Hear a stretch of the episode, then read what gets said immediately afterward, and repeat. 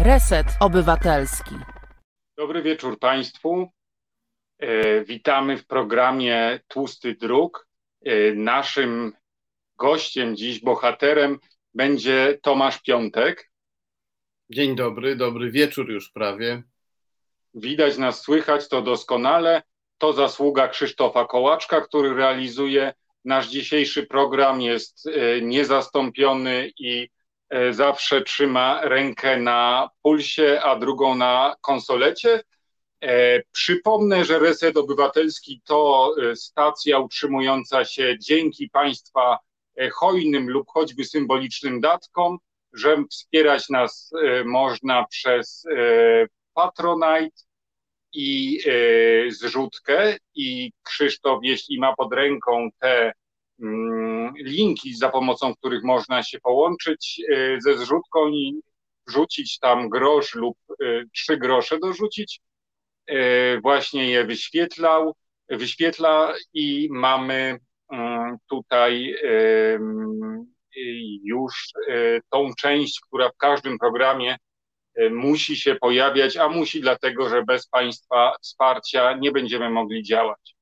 E, przypomnę jeszcze, że Tłusty Druk to kolektyw e, autorek, autorów zajmujący się recenzowaniem e, książek, publicystyką literacką, promowaniem różnych tytułów bardzo wartościowych, naszym zdaniem ciekawych lub choć wartych rzutu okiem tłusty substack.com. Wystarczy też pisać tłusty druk e, na Facebooku, Instagramie lub po prostu w Google. I zajmujemy się na co dzień głównie beletrystyką lub takim reportażem literackim mającym pewne cechy artystyczne. A tutaj dziś pojawił się Tomasz, który y, znany jest jako znakomity prozaik, autor książek zbójeckich mojej wczesnej i już coraz późniejszej młodości, e, który od paru lat nie może się zajmować tworzeniem fabuł, bo pisze książki nie tylko reporterskie, ale wręcz dokumentalne. Jak rozmawialiśmy przed programem, ustalając kwestie, które będziemy poruszać,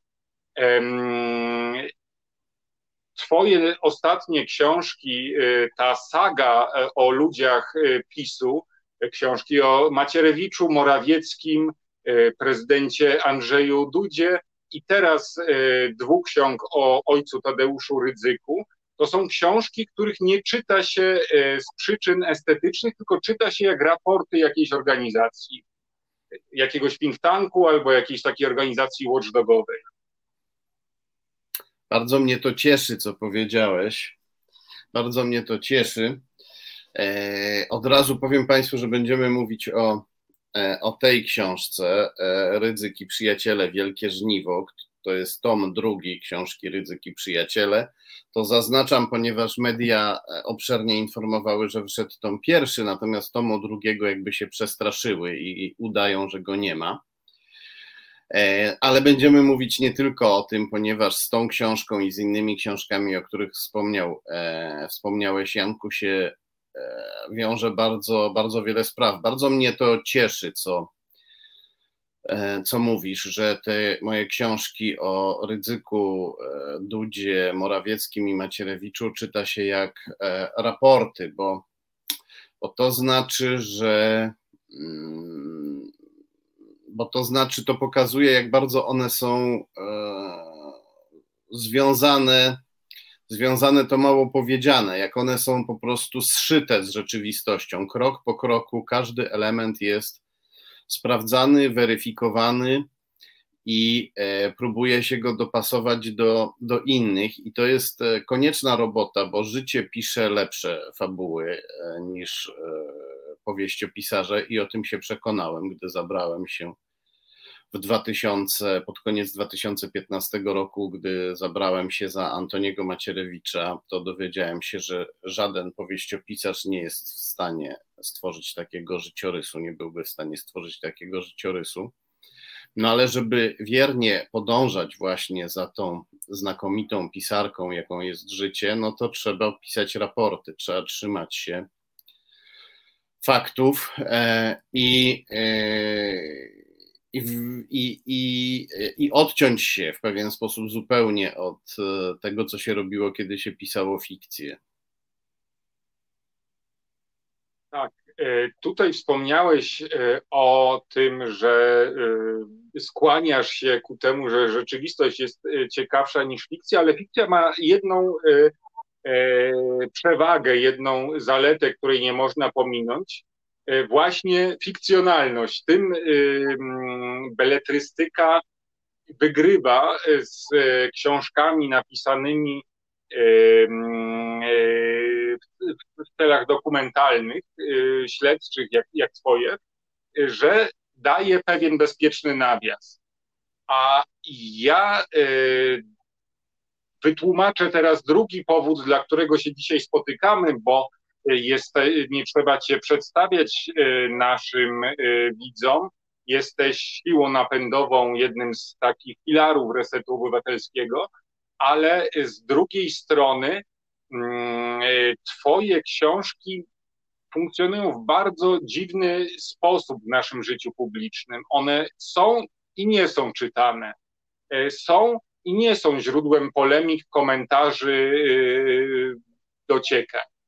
Mm, być może i ukułem sobie taką tezę, czytając drugi tom książki o y, Rydzygiego przyjaciele pod tytułem Wielkie Żniwa, dlatego że Twoje książki w pewien sposób wywracają y, fundamenty systemu, który w Polsce panuje, który powstał po 89 to jest taka e, prawda, z którą trudno się e, zmierzyć i pogodzić e, ludziom, którzy na przykład są liberałami albo umiarkowanymi prawicowcami, czy nawet lewicowcami. One podważają fundamenty tego, w jaki sposób myślimy i zwykliśmy myśleć o, o trzeciej RP. Tak, bo e, kiedy bierzemy tę książkę. Ja sobie y, przewracam kartki, na chybił trafił teraz. Y, to, y, to co znajduję? Znajduję całe lata bezkarnego, bezkarnego siania nienawiści. No tak, znajduję takiego człowieka jak Michalkiewicz, Stanisław Michalkiewicz, który był gwiazdą mediów Rydzyka, gwiazdą Radia Maryja, który mówił, że Żydzi nie powinni się dziwić, że są paleni w piecach, który mówił, że praworządność to jest żydowska pałka, którą Amerykanie i Niemcy biją nas e, po głowie. Bo tu trzeba pamiętać, że ten antysemityzm, jakby nie, celem tego antysemityzmu było nie tylko zohydzenie Żydów, e, ale przede wszystkim zohydzenie całego Zachodu i pokazywanie polskim antysemitom, słuchajcie, antysemici, nienawidzieć Żydów to za mało, trzeba też nienawidzić Amerykanów, Niemców, ludzi Zachodu, bo, bo oni są jak Żydzi.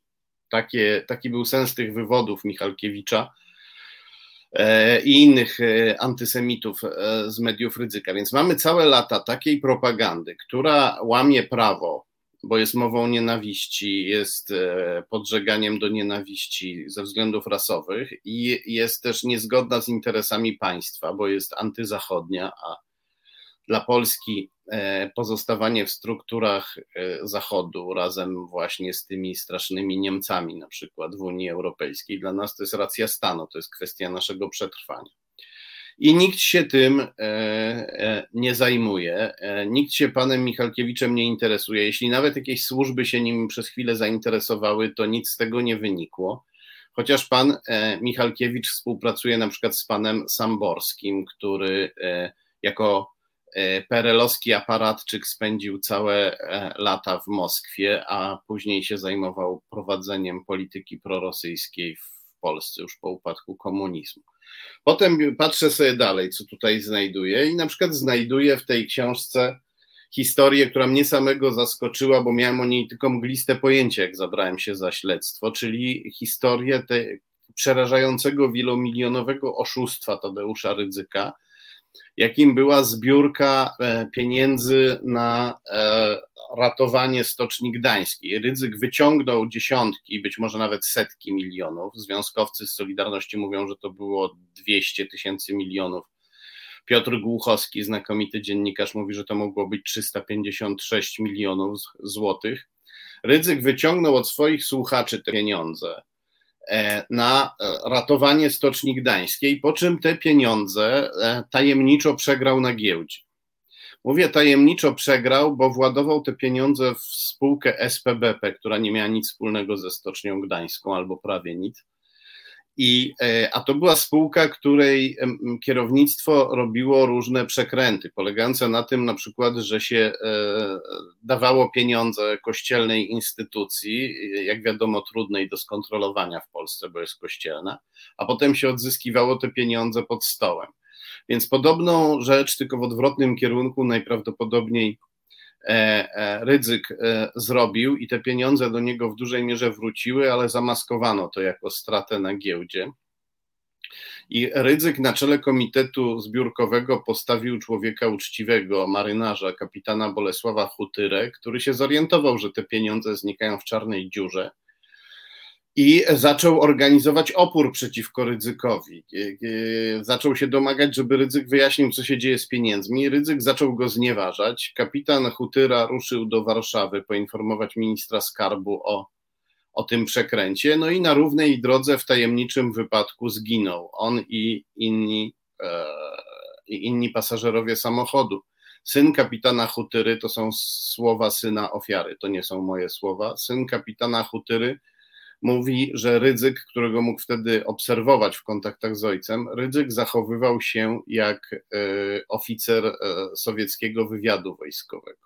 Że tak był przetrenowany, jeśli chodzi o manipulowanie e, ludźmi. Skojarzyło się to synowi kapitana Hutyry z praktykami opisywanymi przez rosyjskiego pisarza Suworowa, który był, był wywiadowcą GRU i został tam poddany ostremu treningowi GRU, czyli sowieckiego, później rosyjskiego wywiadu wojskowego. Mamy historię o e, geotermii e, ryzyka, która nie jest żadną geotermią. To jest ryzyk się w Toruniu dokopał do wody, która jest ledwo e, ciepława, nie można nią ogrzewać miasta, więc ryzyk, żeby ogrzać tą wodą, musi najpierw ogrzać wodę, używa do tego paliw kopalnych i zatruwa Toruń, a równocześnie dostaje pieniądze na ten przekręt E, z funduszu Unii Europejskiej przeznaczonego na promowanie przedsiębiorstw i przedsięwzięć ekologicznych.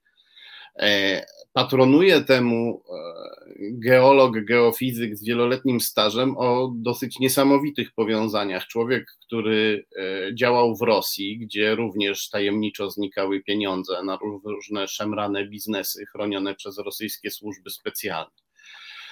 I kiedy to wszystko widzimy, E, e, kiedy to wszystko widzimy, e, to faktycznie no musimy mocno zrewidować nasze pojęcie o kraju, w którym żyjemy, bo niby to wszystko wiedzieliśmy, że tu jest złodziejstwo, korupcja, księża katolicy są bezkarni, ale e, kiedy e, się z tym zmierzyłem, to zobaczyłem, jak to wygląda naprawdę, konkretnie, nie na poziomie ogólników. I to są, e, to są rzeczy, to są rzeczy potworne. Do tego dochodzą jeszcze takie specyficzne porozumienia ponad podziałami. Kiedy widzimy, jak nie, e, niektórzy przedstawiciele lewicy postkomunistycznej po cichu kręcą e, z ryzykiem, i tu od razu podkreślam niektórzy, bo to, że ktoś był w PZPR, to jeszcze nie znaczy, że czyni zło i e, wśród ludzi tej formacji są ludzie robiący bardzo dobre rzeczy, jak na przykład e, polityk Andrzej Rozenek, polityk wcześniej dziennikarz, który, który bardzo, e, no, który jest jedną w tej formacji jedną z osób najbardziej zainteresowanych walką z wpływami z wpływami Kremla w Polsce. Myślę, że byłoby dobrze, gdyby lewica polska sobie jaśniej uświadomiła, że Kreml to nie jest, e, że Kreml z, z lewicowością skończył e, wiele dziesięcioleci temu, że Kreml to jest, e, władza faszystowska, to jest faszyzm w nowej postaci, albo tak jak ty mówisz, Janek, to jest po prostu powrót caratu w wersji turbo. No właśnie mm, y, hasłem y, lewicy od jej zarania było precz z caratem i Związek y, Radziecki, który zastąpił carat, nie był też krajem, który by komukolwiek o lewicowych poglądach powinien podobać. Był wręcz zaprzeczeniem wielu tez, które twórcy koncepcji lewicowych stawiali, teoretycy, i najbrutalniej obchodził się ze szczerymi y, rewolucjonistami. Tymczasem y, my w Polsce mamy pewien rodzaj obsesji antykomunistycznej, którą y, przepełnione są szkoły. Ja chodziłem do szkoły na przełomie systemów podstawowej, więc jednego dnia mieliśmy na wschodzie największego przyjaciela, z drugiej strony najgorszego y, wroga i niechęć do doktryny, która y, przynajmniej formalnie panowała w, w Polsce jako, jako ideologia,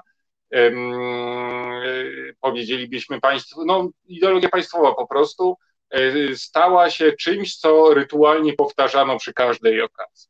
Okazuje się, że na przykład jakiś tydzień temu aresztowano e, youtubera, mm, który prowadził komunistyczny kanał Odrodzenie Komunizmu e, i e, jakkolwiek tam widziałem jakieś jego nagrania, nie, nie podobało mi się to w sensie ideologicznym, bym się z nim nie zgodził, to uważam, że jest to przesada, objaw histerii, i objaw e, fałszowania rzeczywistości w momencie, w, której, w którym nacjonaliści dostają państwowe fundacje i w którym okazuje się, że zagrożeniem nie jest jakiś nostalgik Związku Radzieckiego czy rewolucji październikowej, tylko zagrożeniem są e, nostalgicy carskiej Rosji albo, zwolen, albo wręcz e, zwolennicy przeszczepienia do Polski tego ustroju, który panuje na wschodzie. Tak, tak. Ja tutaj, ja po, w mojej ocenie, e, zatrzymanie tego youtubera to jest po prostu maskirowka, jak mówią Rosjanie. To jest. E, ci, którzy go zatrzymali, wiedzą, że niestety e, miliony Polek i Polaków ciągle jeszcze ma ten odruch, że im komunizm się kojarzy z Rosją, więc odbiorą to jako działanie antyrosyjskie, a takiego kamuflażu ta władza w tej chwili szuka, no bo parę spraw stało się jawnych. No nagle okazało się, że Kaczyński podpisał w, w deklarację współpracy z panią Marine Le Pen, która brała pieniądze od Putina jawnie, i z panem Matteo Salvinim, który brał je niejawnie, ale sprawa też wyszła na jaw. Okazało się, że e, polski oligarcha Solosz chce budować z rosyjską agencją e, elektrownię atomową w obwodzie kaliningradzkim, żeby uzależnić Polskę e, od rosyjskiej energii już nie tylko węglowej, e, gazowej, naftowej, ale także atomowej, a nasz rząd e, to popiera. Nasz, to znaczy pisowski rząd to popiera. Okazało się, że pisowski rząd znieważa amerykańskiego ambasadora, znieważa Amerykanów, którzy stali się najgorszym wrogiem po tym, gdy w Ameryce władzę utracił prorosyjski prezydent Donald Trump. I właściwie dla wszystkich, oprócz zajadłych e, zwolenników, e, takich powiedzmy tych 20% wyznawców PiS, którzy wierzą nie tylko w PiS, ale w, w zamach smoleński i tak dalej, to oprócz tych 20%, no, dla reszty społeczeństwa sprawa staje się dosyć jasna, że PiS jest po stronie Rosji. Problemem jest to, że wcale, e, że wielu z nas to nie przeszkadza. Stało się coś, co się w Polsce do tej pory nigdy nie stało jeszcze. No, na początku lat dwudziestych przez chwilę coś takiego było, ale Piłsudski e, w sposób zresztą niedemokratyczny i taki niegodny poparcia, no ale jednak rozgonił to towarzystwo. Znaczy, w Polsce władzę przejęła endecja nacjonalistyczna i prorosyjska. Endecja e, była prorosyjska, procarska.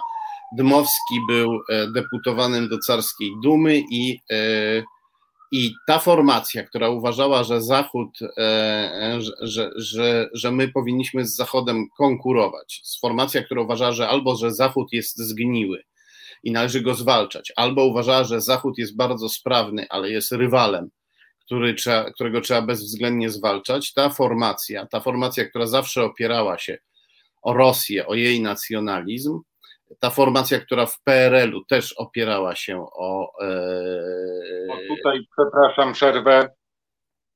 W PRL-u Endycja się miała całkiem nieźle. Znajdowano dla niej pewne nisze, którymi tak, ten tak. przemyślny system potrafił zagospodarować także tak. ludzi o poglądach prawicowych, powiedzielibyśmy. Tak, znaczy służby specjalne ich sobie hodowały, no ale przede wszystkim reżim ich wykorzystywał do rozpętywania nagonki na, na Niemców, do radosnego zagospodarowywania ziem zachodnich na przykład.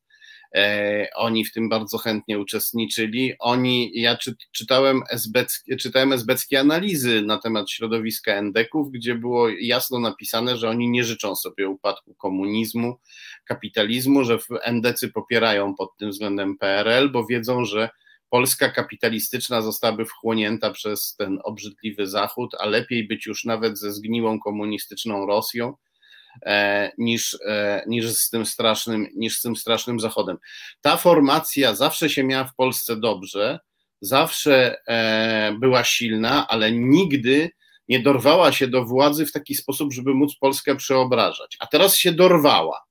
Dorwała się wykorzystując resztki sentymentów piłsudczykowskich, sanacyjnych, dlatego przez pewien czas używała antyrosyjskiej retoryki, ale teraz już zdejmuje maskę. To jest morda Endeka, to jest morda Endeka, który całował rosyjskiego żandarma w rękę, a równocześnie bił robotników i Żydów. I, e, i, ja, i niestety problem jest taki, że to, ta, e, ta formacja, ta grupa, ten nurt jest, e, w Polsce się czuje całkiem dobrze, e, umie tak mówić do społeczeństwa polskiego, żeby społeczeństwo polskiego rozumiało. I, e, i w tej chwili ma ogromne wsparcie ze strony Rosji, wsparcie jakiego nigdy nie miał, no bo car nie miał internetu, nie mógł siać na Facebooku dezinformacji, nie miał portali fake newsowych, nie miał takiej machiny propagandowej, nawet komuniści takiej nie mieli. I e, my musimy naprawdę na. E, musimy być gotowi na ogromny wysiłek, ogromny wysiłek, jeżeli chcemy to powstrzymać, jeżeli chcemy się pozbyć takich ludzi jak ten człowiek, pozbyć w tym sensie oczywiście odsunąć ich od władzy, jakichkolwiek wpływów, no i w przypadku Rydzyka czy Kaczyńskiego, no to muszą też stanąć przed niezawisłym sądem. E, ryzyk musi, dokład, musi oddać co do grosza, a jeśli nie oddać, to e, w inny sposób zadośćuczynić, zgodnie z prawem cywilnym i karnym. Wracając e, do, do tego tematu, trochę porządkując to, co mówiliśmy, w sprawie ryzyka zawinili wszyscy.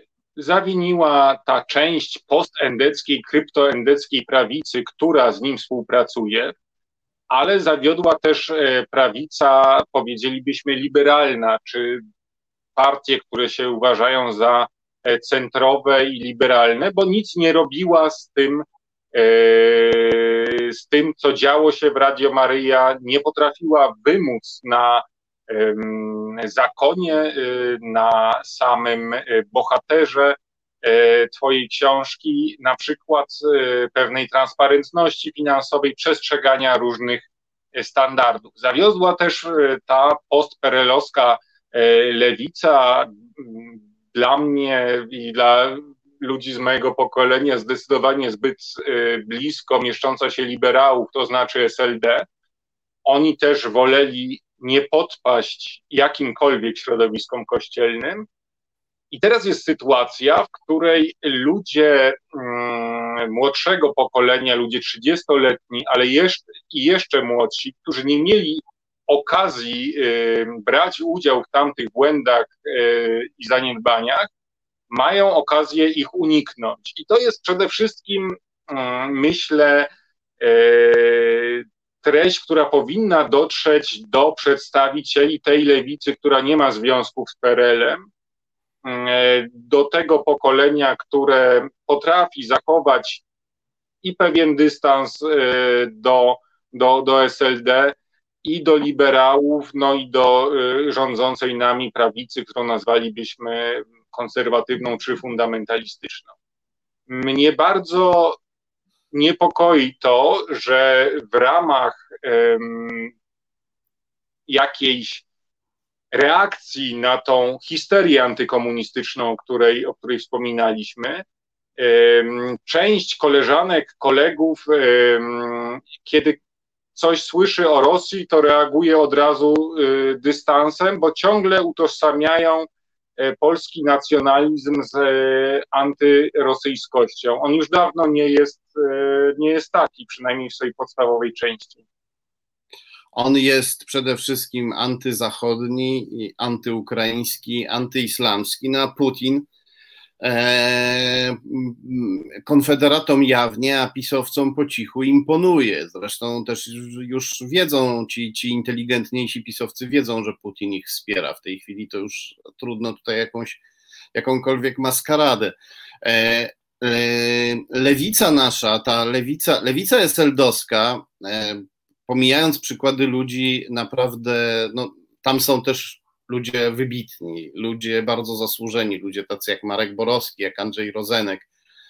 Ale e, niestety, jakby to powiedzieć, lewicę, e, lewicę postkomunistyczną w dużej mierze e, przeniknął duch Włodzimierza Czarzastego, człowieka, który umie zadbać o swoje interesy, a potem o interesy partii i patrzy na to wszystko jak na po prostu gromadzenie e, wpływów i pieniędzy.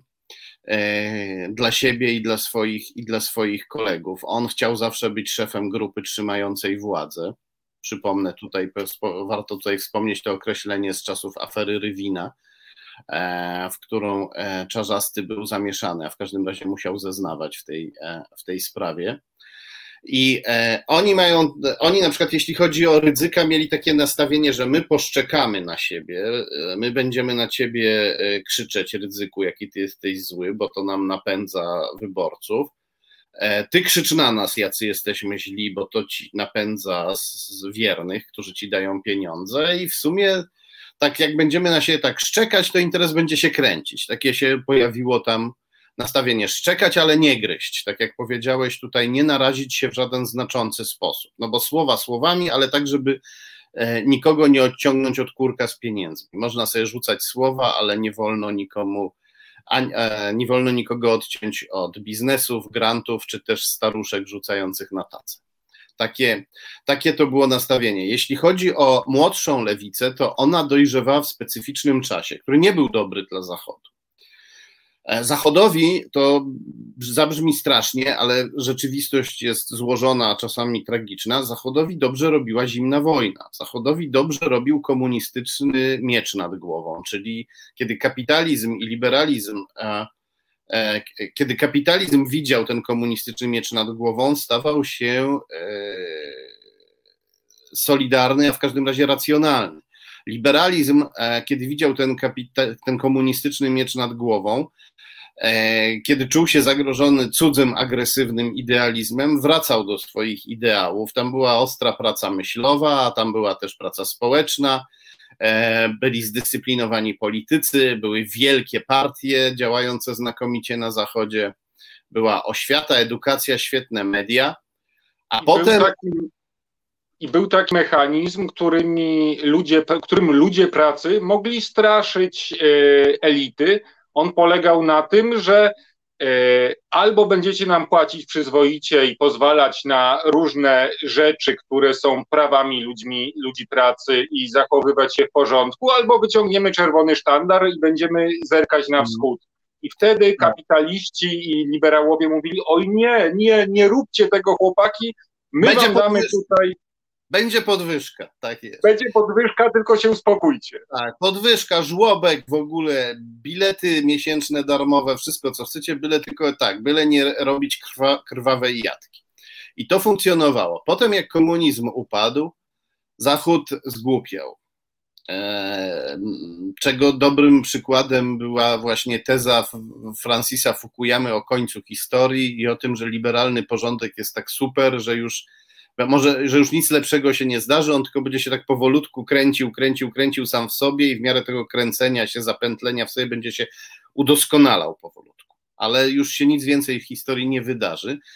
E, no myślę, że e, na Kremlu to popłakali się ze śmiechu, jak do nich dotarła ta książka. Kreml był rozbity wtedy, ale e, służby sowieckie już przygotowywały odwet. I wykorzy... też mieli problem z ideologią. Ale po 10 latach borykania się z myślami, po, po tak po 15 na dobre, doszli do wniosku, że stary carski nacjonalizm, wzbogacony o nowe środki oddziaływania internetowego, będzie super. Ja mam wrażenie, bo e, kiedy prowadzę moje śledztwa, to widzę, jak ci ludzie z GRU, ci funkcjonariusze, oficerowie, w latach, pod koniec lat 80. już organizowali na wielką skalę e, import komputerów do Rosji, na tym budowali swoje fortuny, stawali się oligarchami, ale oni też chcieli przede wszystkim skomputeryzować Rosję mieć jak najwięcej specjalistów od komputerów, bo oni sobie mówili, te komputery, jeszcze ten internet, to nas rozwaliło, bo myśmy latali na księżyc, a nie potrafiliśmy po prostu zinformatyzować społeczeństwa, przez co byliśmy znacznie powolniejsi, mniej sprawni. Ale teraz weźmiemy odwet przez te komputery, nauczymy się tych komputerów, tego internetu tak, że e, e, rozwalimy Zachód w drobny mak. I i e, Zachód się zachwycał sobą. E, doszło w pewnym momencie do tego, że prezydentem Stanów Zjednoczonych został George W. Bush, który, e, no jakby to nie wiem, parafrazując, parafrazując pewien znany kabaret, ja bym go nie, to jest człowiek, którego bym nie zrobił dozorcą nawet, no ale to był człowiek, który bardzo odpowiadał różnym grupom kapitału w Stanach Zjednoczonych, które uznały, że skoro rywal rosyjski odpadł, e, to można teraz sobie robić różne rzeczy zupełnie bezkarnie. I młoda polska lewica patrzyła na to i widziała, jak e, e, Amerykanie się. Amerykanie wpadli do Iraku, gdzie był reżim okrutny i, i na pewno godny obalenia, no ale jednak przy tej okazji Amerykanie E, zbombardowali stolicę i e, rozwalili kraj w drobny mak. E, ta lewica widziała też niekończące się problemy Amerykanów w Afganistanie. Widziała... trochę w działanie w Sowietów sprzed no, dwóch, dwóch dekad. Tak, oczywiście amerykańskie zbrodnie są zbrodniami. Tu się nie da jakby E, znaczy niewłaściwa, nie, nie można moralnie oceniać czyjejś zbrodni na podstawie liczby ofiar. Natomiast skutki społeczne zbrodni amerykańskich e, dla świata e, może nie były tak straszne jak sowieckie. No tu pewnie można by się po, po, zrobić bitwę na roczniki statystyczne i tam sobie powyliczać. Jednak Zachód ma to do siebie, e, w przeciwieństwie do wschodnich tyranii, Zachód ma to do siebie, że się uczy że ma upadki i wzloty, że po upadkach następują, następują wzloty. E, Zachód ma e, sumienie w postaci demokratycznej opinii publicznej, ma też ogromną ilość hipokryzji, ale jednak jest to hipokryzja, która nie tyle każe ukrywać zbrodnie, co bardziej każe się od nich powstrzymywać albo je minimalizować. Więc E, mimo to e, Zachód jest, e, Zachód jest lepszy od wschodnich tyranii, ale my czuliśmy się na tyle bezpiecznie od wschodnich tyranii po wejściu do Unii Europejskiej, że pokolenia, które wtedy dojrzewały, już po wejściu do Unii Europejskiej, no, szczególnie jeśli to mowa o ludziach o lewicowym nastawieniu, to widziały więcej zbrodni Zachodu, a ich uwaga była mniej skierowana na to, co dzieje się w Rosji czy, czy w Chinach często się pojawia też sympatia, no bo może tam są dyktatorzy, e, tam e, w Rosji w Chinach, no ale oni walczą z Zachodem, który próbuje zdominować ca, ca, cały glob, I niestety trochę to, e, ja rozumiem skąd to nastawienie się wzięło, ale ono jest w tej chwili e, szkodliwe, bo lewica jest najbardziej zagrożona tym, co się dzieje. Władzą endecji, władzą prorosyjskiej endecji i coraz większą władzą Rosjan, Rosjan w Polsce, Rosjan finansowanych przez Chińczyków. Chińczycy się nazywają komunistami, ale to jest oligarchia, w której sztucznie, można powiedzieć, oddzielono oligarchów pieniędzy od oligarchów władzy. E, ci e, komunistyczni urzędnicy ostentacyjnie, pseudokomunistyczni urzędnicy chińscy ostentacyjnie pokazują swoje czyste ręce, ale hodują sobie e, miliarderów chińskich, są z nimi w ścisłej symbiozie, a wszystko opiera się na potwornym wyzysku Chińczyków. To prawda, że poziom życia w Chinach się, się podniósł, ale nadal to jest kraj wyrobników. To jest, to jest, to, to jest, to jest miliard wyrobników którzy e, pracują w warunkach dla nas trudnych do zaakceptowania.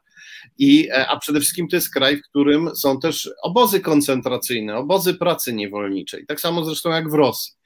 I e, nie może być mowy o e, żadnej sympatii dla e, reżimów, które są reżimami gangsterów. Konsekwentny antyimperializm jest taką postawą, konsekwentny antyimperializm. E, tak. E, przepraszam, że się wcinam, ale muszę na sekundę odskoczyć, żeby zamknąć drzwi, a raczej okno, bo... Idzie trąba powietrzna w Krakowie? Grzmieć zaczyna i to nadaje wprawdzie strasznego dramatyzmu, e, może uzasadnionego naszej rozmowie, ale już też nie, nie, nie straszmy tylko państwa. Tak. A... I dodam tylko na koniec, że teraz, kiedy w Ameryce zaczyna się rodzić e, nowy New Deal, nowa socjaldemokratyczna Ameryka, e, taka jaka podobna do tej, która powstała po wielkim kryzysie, tej, która trwała od lat 30. aż do 70. E, w tej, w obecnej sytuacji no, antyamerykanizm jest w Polsce jakby no, samobójstwem, szczególnie dla lewicy. Powstało lewicowe supermocarstwo. Ono za cztery. No nie, no bez przesady. No. No, um... powiedziałem, powstaje lewicowe supermocarstwo i ono za cztery lata oczywiście może wrócić ktoś w rodzaju Trumpa i to może, ktoś może zablokować ten rozwój, ale e, Ameryka skręca na lewo, a my u, e, nad naszym grzbietem po prostu dyszy e, faszystowski rosyjski niedźwiedź i, e, i imperialistyczno-oligarchiczny chiński smok. I e, nie, no, nie, nie widzę w tej chwili e, sensu w, w tym, żeby się okopywać na pozycjach sprzed lat i trzymać się jakiegoś antyamerykanizmu, który miał sens powiedzmy kilkanaście lat temu. Może jakiś.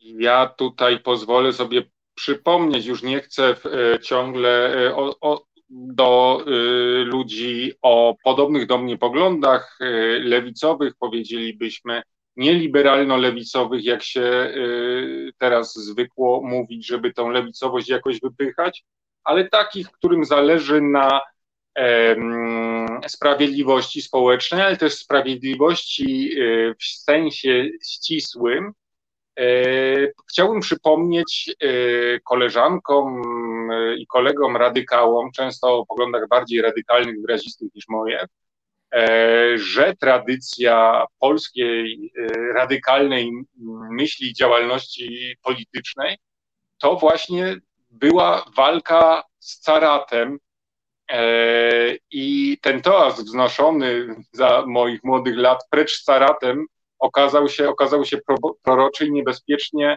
yy, radykalny.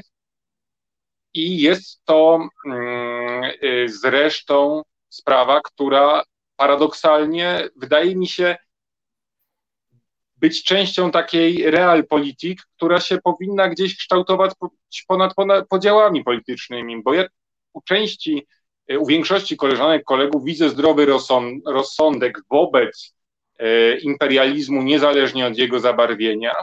E, widzę go nawet u y, części prawicowców, których by można uznać za zaplecze PiSów.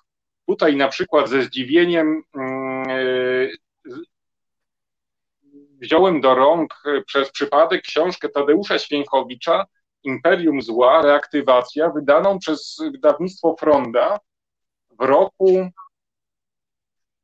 bo to jest, to jest bardzo zasadne, E, z tego, co widzę,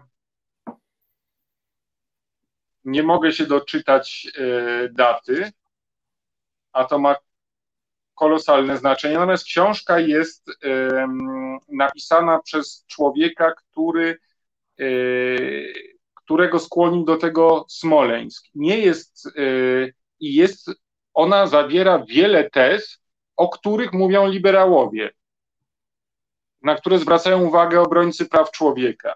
I chciałem się ciebie zapytać, czy istnieją w Polsce jacyś też trzeźwo myślący prawicowcy, którzy się nie dali po prostu wciągnąć w ten, e, w ten endecki kierunek? No, jest ich trochę, ale w momencie, w którym e, na przykład blogerka Kataryna E, napisała, że sprawę Macierewicza i jego kontaktów e, z Rosją, z, z ludźmi o rosyjskich powiązaniach trzeba e, wyjaśnić, to natychmiast dla prawicowców przestała być prawicowa i stała się obiektem nienawiści. Tamta, tamta formacja wciąż przeżywa entuzjazm. Tam prawica pisowska, że oto wreszcie dorwaliśmy się do władzy i przerabiamy ten kraj E, żeby nadać mu ten właśnie potworny dla innych, dla nas cudowny endecki e, kształt. I, e, i, I tam jest trudno o jakieś otrzeźwienie, jeżeli jeszcze wziąć pod uwagę to, że masa ludzi czerpie z tego korzyści materialne i nie mam tu na myśli 500, no bo masa przeciwników PiS też korzysta z 500, bo to jest dobra rzecz. Mam tu na myśli korzyści większe, takie związane z e, zajmowaniem e, różnych stanowisk e, w, we, we władzy, w, znaczy w stanowisk rządowych, administracyjnych, w samorządach pisowskich, w spółkach Skarbu Państwa, w firmach prywatnych, ale powiązanych z rządem lub dla niego pracujących. E, no, PiS stworzył już potężną sieć wpływów właśnie poprzez dystrybucję pieniędzy za pomocą takich, takich kanałów. Jeśli chodzi o liberałów, no to oni przeglądają teraz na oczy. E, oni, e, oni też byli, też mieli wbity do głowy ten schemat, który miała lewica, że prawica jest rusofobiczna, więc nie wolno nic złego mówić o Kremlu, bo wtedy się wychodzi na prawicowca. I to teraz pękło. Oni nagle wszyscy teraz odkrywają, że e, PiS to Rosja. No, no, i to, no i bardzo dobrze, ja się tutaj nie wyśmiewam, ja rozumiem. Po prostu pewne traumy, które przeżyli ci ludzie w poprzednich latach, kiedy oglądali właśnie ostentacyjne y, prowokacje, nieraz właśnie pozornie antyrosyjskie osób takich jak Macierewicz, to w nich y, po prostu uczuliło na pewne rzeczy i oni potrzebowali parę lat i pewnego wysiłku, żeby, żeby się z tego uczulenia wyleczyć i żeby zobaczyć, co się dzieje. To jest normalne, to jest, to jest, to jest ludzkie. E, e, co do, e, co do lewicy, no mam nadzieję, że, że, tam, też, że tam też zajdzie, zajdzie podobny, podobny proces. No niestety często to jest kwestia, kwestia odruchu, to jest coś takiego jak zatykanie sobie uszu, że kiedy na przykład osoby, liderki strajku kobiet też mówiły mi, że się z tym spotykają, że kiedy E, zaczynają mówić, bo na przykład to, to, tę sieć wspiera Rosja, Kreml, zrobili to tak i tak, to często jest taka reakcja po prostu nie mówcie o tym, nie, nie, nie mówcie o tym, nie mówcie. Dlaczego jakaś Rosja? To są jakieś tematy, Rosja to, to są tematy głupich dziadersów. Mówcie, mówcie o księży. Kościół, Kościół, tak, Kościół katolicki jest zły, a Rosja nie, nie, nie mówcie nic o Rosji, Rosja nie istnieje. My nie chcemy słyszeć o Rosji, bo o Rosji babcia mówiła, a my nie chcemy być jak nasza babcia a twoja babcia y, śpiewała balladę o Stefanie Okrzei z kolei, więc czasem warto, jak mi powiedziałeś przed programem, więc czasem warto babci posłuchać. Tak, babcia, e, kiedy szyła, szyła, na, dorabiała sobie szyjąc na maszynie do pisania. Ja byłem mały i tam siedziałem z nią w, w kuchni, bo ta maszyna była w kuchni, tam mieliśmy mały. Tak, tak, maszyna do szycia. Ona szyła i śpiewała tę balladę w wersji, która była trochę inna niż, niż ta, którą, bo teraz ta, ta ballada stała się znowu modna. E, śpiewał ją e, zespół Analogs na przykład. E, kto jeszcze? Tak, nie wiem, czy, czy Muniek Staszczyk jej nie śpiewał przypadkiem. Tak, ale babcia, babcia śpiewała, tak jak ją zapamiętała z ulicy, bo o, to była ballada uliczna. Ona dopiero po wojnie ją Grzesiuk zaczął śpiewać w telewizji na przykład. I ona, i ona ją śpiewała po warsiasku, bo tak jak zapamiętała, śpiewała Posłuchajcie, bracia mili, okrzeje powieść znane, abyście tak walczyli za idee ukochane. Nie, nie spe, y, specjalnie umówiliśmy się, że nie będzie przerywnika muzycznego, a tutaj jednak element muzyczny się pojawił. E, e, nie, nie, pod, nie podjąłem pieśni, bo nie dysponuję odpowiednim akcentem w tak dobrym e, stopniu jak ty warszawskim. Na... Janek, no ty jesteś po prostu stuprocentowo z Krakowa. Mm, są, są różnice w wymowie. Tutaj jest jeszcze właśnie co do, co do twojej tej części filologicznej, którą się, która się pojawiła w tej książce, warto wspomnieć, że tam jest bardzo wielu bohaterów, to są właśnie tacy ludzie jak Stanisław Michalkiewicz, jak różni biznesmeni, różni politycy, polityczki, e, ludzie istniejący w, w życiu publicznym Polski. Tutaj na czacie muszę przyznać, że mm, mamy rekordową e, ilość zdań padających w dyskusji czytelników. Ja to wszystko czytam, e, dlatego co jakiś czas Państwo widzicie mój kciuk. E, nie wszystko mm, da się radę do tego naszego zbliżającego się do końca ledwie godzinnego programu e, tutaj przytoczyć. Pozwolę sobie tak ją rytualnie trochę podsumować i zawrzeć, ale też on, oglądających nas państwa namówić do, do zajrzenia do czatu ze względu na to, że tam się pojawiają konkretne linki.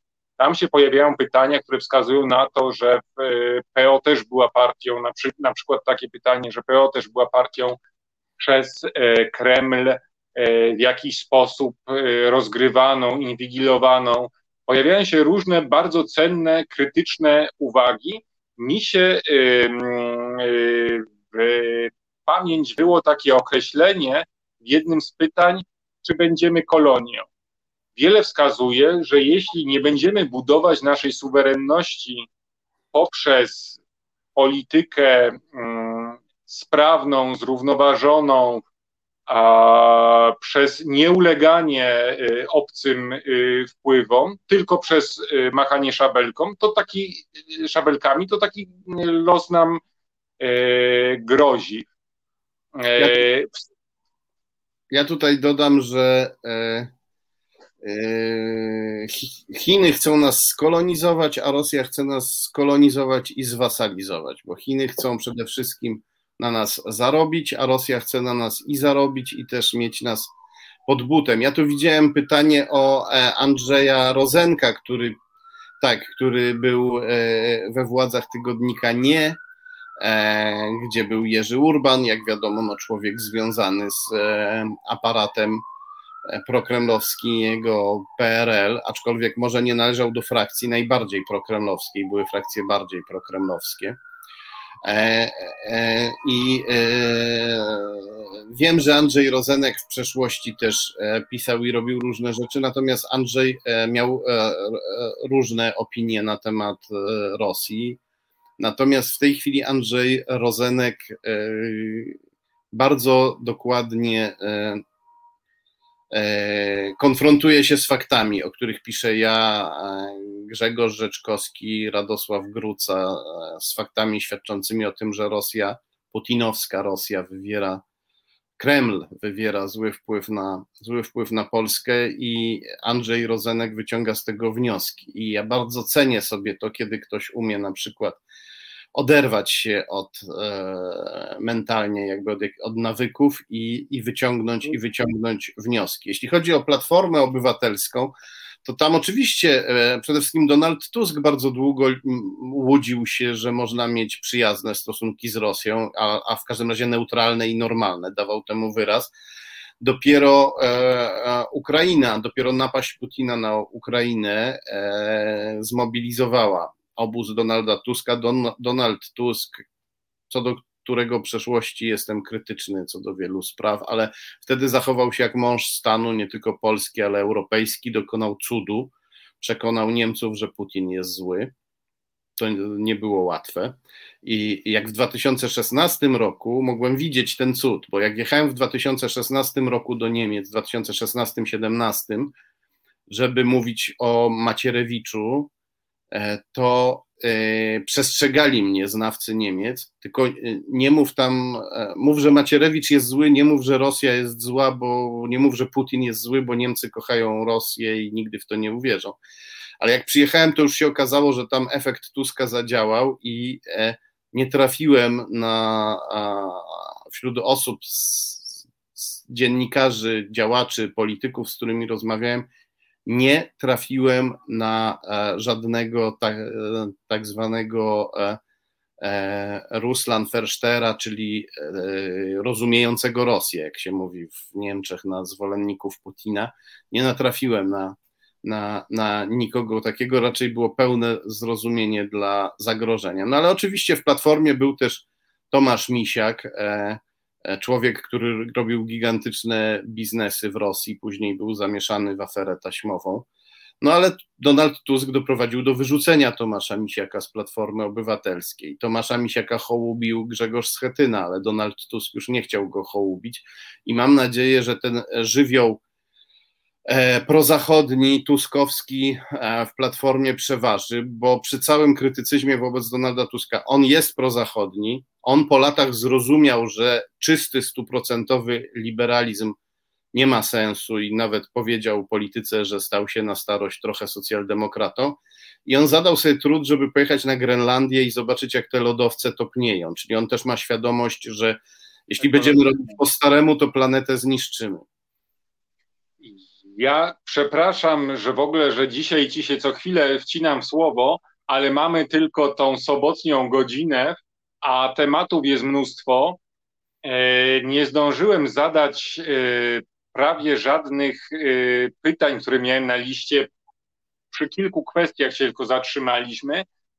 Pozwolę sobie też zwrócić uwagę czytelniczek, czytelników, jaki jest taki tryb lektury, który bym proponował do wszystkich w ogóle książek śledczych Tomasza Piątka, Mianowicie, wy nie musicie być y, wyznawcami tez, które się tam pojawiają. Nie musicie ich brać y, w ciemno za dobrą monetę i zgadzać się we wszystkim, co jest napisane w tych książkach. To są książki, w których pojawiają się pewne rekonstrukcje zależności, które albo są ewidentne, albo są bardziej skomplikowane. Pojawiają się różne e, perspektywy, hipotezy dobrze jest brać książki Tomasza na ekran w e-booku, klikać w linki, dokonywać krytycznej analizy źródeł. To, ich jest, to jest ich zaleta, że możecie obserwować yy, niemal wszystko, co się znajduje w tych książkach yy, w konkretnych punktach i jeszcze od autorski komentarz w filmach na stronie wydawnictwa Arbitror, i co poniedziałek e, w resecie obywatelskim w audycji Dochodzenie Prawdy. Mam ostatnie 20 sekund, żeby powiedzieć, że wrzuciłem notkę o tej książce, która trochę uzupełnia to, o czym dzisiaj mówiliśmy. E, Krzysztofie, jeśli ją pokażesz, to będę bardzo wdzięczny, a Tobie serdecznie podziękować i powiedzieć, że zapraszam częściej. Dziękuję bardzo, a ja e, proszę wszystkich o to, żebyście informowali znajomych, że wyszedł drugi tom książki e, Wielkie Żniwo, ponieważ nasze media jakoś się jej przestraszyły, być może dlatego, że ona mówi nie o przeszłości, tylko o sprawach e, aktualnych. Dziękuję bardzo. Dziękuję za zaproszenie i dziękuję Państwu. Reset Obywatelski. Podobał Ci się ten program? Reset to medium obywatelskie, którego jedynymi sponsorami jesteście Wy, odbiorczynie i odbiorcy. Wesprzyj nas na zrzutka.pl i pomóż budować niezależne medium.